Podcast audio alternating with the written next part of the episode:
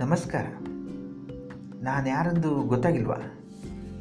ಗೊತ್ತಾಗದೆ ಏನೋ ದೂರದಿಂದಲೇ ಚಿಟ್ಟುಗಳು ನನ್ನ ಗುರುತು ಹಿಡಿತಿವೆ.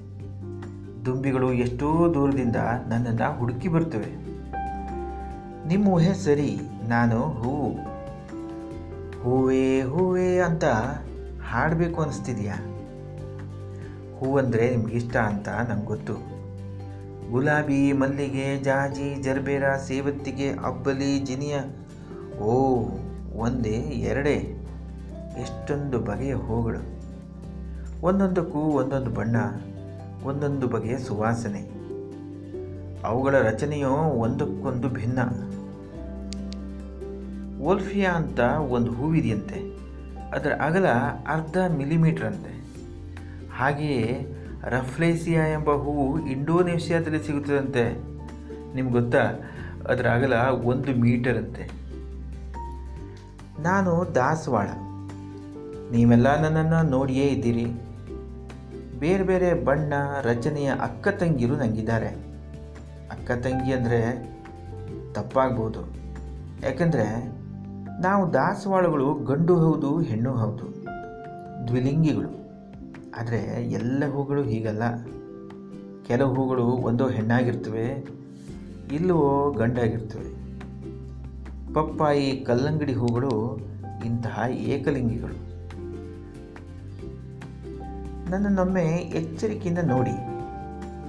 ಬಣ್ಣದ ಐದು ದಳಗಳನ್ನು ನೋಡಿದ್ರಲ್ಲ? ನೋಡಿದೆ ಏನು? ಹೂವು ಅಂದರೆ ಕಾಣೋದು ಈ ಪುಷ್ಪದಳಗಳೇ ಅಲ್ವಾ? ಹಾಂ, ಇವುಗಳು ನನ್ನ ಪ್ಯಾಟಲ್ಸ್ ಈ ಪುಷ್ಪದಳಗಳ ಬಣ್ಣವೇ ನನ್ನ ಬಣ್ಣ. ಒಂದೊಂದು ಹೂವಿಗೂ ಒಂದೊಂದು ಬಣ್ಣ. ಹಾಗೆಯೇ ಪುಷ್ಪದಳಗಳ ಸಂಖ್ಯೆಯಲ್ಲೂ ವ್ಯತ್ಯಾಸ ಇರ್ತದೆ. ಹೌದು, ನೀವು ಮೊಗ್ಗಾಗಿರುವಾಗ ನನ್ನನ್ನು ನೋಡಿದ್ದೀರಾ? ಇನ್ನೇನೋ ಬಣ್ಣವು ಬಿರಿದು ಹೊರ ಬರುವ ಹಾಗಿರ್ತದೆ ಅಲ್ವಾ? ಮೊಗ್ಗಾಗಿರುವಾಗ ನನ್ನ ಪುಷ್ಪದಳಗಳನ್ನು ಪುಟ್ಟ ಎಲೆಯಂತಹ ರಚನೆಗಳು ಮುಚ್ಚಿರ್ತವೆ. ಅವುಗಳನ್ನು ಪುಷ್ಪಪತ್ರ ಅಥವಾ ಸೆಪೆಲ್ಸ್ ಅಂತಾರೆ. ಇವು ಮೊಗ್ಗು, ಬಿರುದು, ಹೂ ಅರಳಿದ ಮೇಲೂ ಇರ್ತವೆ. ಕೆಲವು ಸಸ್ಯಗಳಲ್ಲಿ ಹಣ್ಣಾದ ಮೇಲೂ ಇರ್ತವೆ. ಟೊಮೆಟೊ ಹಣ್ಣಲ್ಲಿ ಮೆಣಸಿನಕಾಯಲ್ಲಿ ನೀವು ಸೆಪೆಲ್ಸನ್ನು ನೋಡಿದಿರಿ. ನಾನು ಹೂವಿನ ಹಣ್ಣಾಗೋದು ಹೇಗೆ ಎಂಬ ಕುತೂಹಲ ಇಲ್ವಾ ನಿಮಗೆ? ನೀವು ದಾಸವಾಳದ ಹಣ್ಣನ್ನು ನೋಡಿಲ್ಲ ಅಂತ ನಂಗೆ ಗೊತ್ತು. ಆದರೆ ಬೇರೆ ಹೂವುಗಳು ಹಣ್ಣಾಗುವುದನ್ನು ಖಂಡಿತ ನೋಡಿರ್ತೀರಿ. ಹೂವು ಹಣ್ಣಾಗುವುದು ಹೇಗೆ ಎಂದು ತಿಳ್ಕೋಬೇಕಂದ್ರೆ ನನ್ನ ಒಳಗಿನ ರಚನೆಗಳನ್ನು ನೋಡಬೇಕು. ನನ್ನ ಒಳಗನ್ನು ನೋಡಬೇಕಂದ್ರೆ ಹ್ಞೂ ನೀವು ಹರಿತ ಬ್ಲೇಡು ಚಿಮಟ ಹಿಡ್ಕೋಬೇಕು, ಹುಷಾರು. ಎಚ್ಚರಿಕೆಯಿಂದ ಈಗ ಪುಷ್ಪ ಪತ್ರಗಳನ್ನು ತೆಗೀರಿ. ಸೆಪೆಲ್ಸ್ ಅಂತ ಕರೆದಿದ್ನಲ್ಲ? ಹಾಂ, ಅವುಗಳನ್ನು ನಿಧಾನ ತೆಗೀರಿ. ನನ್ನ ಪುಷ್ಪದಳಗಳನ್ನು ಕತ್ತರಿಸಿ ಹಾಕಿ. ತೊಟ್ಟು ಕಳಚಿ ಹೋಗದ ಹಾಗೆ ಎಚ್ಚರಿಕೆಯಿಂದ ಮಾಡಬೇಕು ಈ ಕೆಲಸ. ಈಗ ಹೂ ತೊಟ್ಟಿನ ಮೇಲೆ ಒಂದು ನಳಿಕೆ ಇದೆಯಲ್ವಾ? ಇದು ಶಲಾಕೆ. ಹೂ ತೊಟ್ಟು ಅಗಲವಾಗಿ ಪುಷ್ಪ ಪೀಠದಂತೆ ಆಗಿದೆಯಲ್ಲ? ಅಲ್ಲಿಂದ ಸಲಾಕೆ ಆರಂಭವಾಗಿದೆ. ಶಲಾಕೆಯು ನನ್ನ ಹೆಣ್ಣು ಭಾಗ.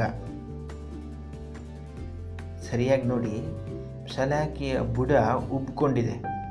ಈ ಭಾಗವೇ ಅಂಡಾಶಯ. ಈಗ ನೀವು ಉಬ್ಬಿರುವ ಭಾಗವನ್ನು, ಅಂದರೆ ಅಂಡಾಶಯವನ್ನು ಅಡ್ಡವಾಗಿ ಕತ್ತರಿಸಿದರೆ ಮಣಿಗಳಂತಹ ಅಂಡಕಗಳು ಕಾಣ್ತವೆ ಈಗಲೇ ಕತ್ತರಿಸಬೇಡಿ. ನಾನು ಇನ್ನೂ ತುಂಬ ಹೇಳುವುದಿದೆ ನನ್ನ ಬಗ್ಗೆ. ಶಲಾಕೆಯ ಬುಡದಲ್ಲಿ ಅಂಡಾಶಯ ಇದೆ ಅನ್ನಲ್ಲ. ಸಲಾಕಿಯ ತುದಿ ಕವಲೊಡೆದು ಸಲಾಕಾಗ್ರವಾಗಿದೆ. ಮುಟ್ಟು ನೋಡಿ ಅದನ್ನೊಮ್ಮೆ. ಅಂಟು ಅಂಟಾಗಿದೆಯಲ್ಲ? ಹಾಂ ಅಂಡಾಶಯ ಮತ್ತು ಈ ಶಲಾಕಾಗ್ರದ ನಡುವೆ ಈ ನಳಿಕೆ ಇದೆಯಲ್ಲ? ಇದನ್ನು ಶಲಾಕ ನಳಿಕೆ ಅಂತ ಕರೀತಾರೆ. ಇದು ನನ್ನ ಸ್ಟೈಲ್. ಅಂದರೆ ಈ ನಳಿಕೆ ಹೆಸರು ಸ್ಟೈಲ್ ಅಂತ. ಇವಿಷ್ಟು ನನ್ನ ಹೆಣ್ಣು ಭಾಗಗಳು. ಗಂಡು ಭಾಗಗಳು ಎಲ್ಲಿವೆ ಅಂತೀರಾ? ನಿಮ್ಮ ಮುಂಗೈನೊಮ್ಮೆ ಮುಟ್ಟು ನೋಡಿ. ಹಳದಿ ಬಣ್ಣ ಅಂಟುಕೊಂಡಿದೆ. ಈ ಹಳದಿ ಬಣ್ಣದ ಕಣಗಳೇ ಪರಾಗಕೋಶಗಳು. ಕೇಸರ ದಂಡದ ತುದಿಗೆ ಇವು ಅಂಟುಕೊಂಡಿದ್ದವು ನೀವು ನನ್ನ ಮುಟ್ಟಿದಾಗ ನಿಮ್ಮ ಮುಂಗೈಗೆ ಅಂಟ್ಕೊಂಡು ಇವು. ಅನೇಕ ಹೂಗಳಲ್ಲಿ ಕೇಸರ ದಂಡ ಪ್ರತ್ಯೇಕವಾಗಿರುತ್ತವೆ ಆದರೆ ನನ್ನಲ್ಲಿ ಶಲಾಕಿಗೆ ಕೇಸರ ದಂಡ ಹೀಗೆ ಅಂಟ್ಕೊಂಡಿದೆ. ಶಲಾಕಿಗೆ ಜೋಡಿಸ್ಕೊಂಡಿದೆ. ಪರಾಗಕೋಶ, ಕೇಸರ ದಂಡ ಇವೆಲ್ಲವನ್ನು ಒಟ್ಟಾಗಿ ಕೇಸರ ಅಂತ ಕರೀತಾರೆ. ಕೇಸರವು ನನ್ನ ಗಂಡು ಭಾಗ. ಸರಿ, ನನ್ನ ಹೆಣ್ಣು ಭಾಗ ಯಾವುದು ಮತ್ತು ಗಂಡು ಭಾಗ ಯಾವುದು ಅಂತ ತಿಳಿತಲ್ಲ? ಆದರೆ ಇವುಗಳಿಂದ ಹೂ ಹಣ್ಣಾಗುವುದು ಹೇಗೆ ಅಂತ ಕೇಳ್ತಿದ್ದೀರಾ? ಅದನ್ನು ಹೇಳ್ತೇನೆ. ಆದರೆ ಮುಂದಿನ ಸಂಚಿಕೆಯಲ್ಲಿ. ಅಲ್ಲಿವರೆಗೂ, ಬಾಯ್. ಟೇಕ್ ಕೇರ್ ಧ್ವನಿ ಉದಯ ಗಾಂವ್ಕರ್